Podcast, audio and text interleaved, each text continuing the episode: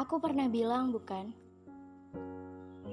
bahwa aku jatuh hati pada sosok yang kuanggap cukup baik. Kalau tidak salah, aku juga bercerita padamu tentang ia, seseorang yang kukagumi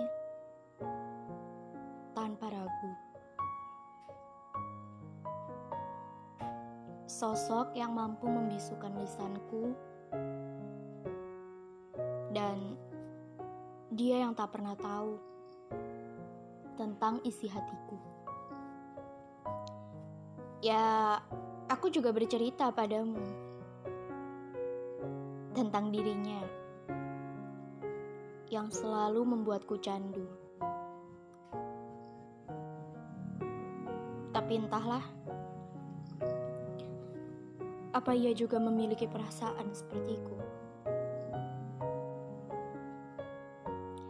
Ya, kadang Aku merasa jika aku di sampingnya,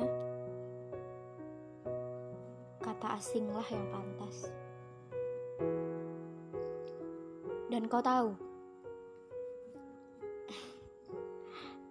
aku lebih senang memandang dirinya dari kejauhan. Senyumannya, tatapnya, dan kata demi kata yang terlontar dari mulutnya itu indah, sangat indah. Dan apabila kami bertatap, segalanya seolah bungkam, abismo.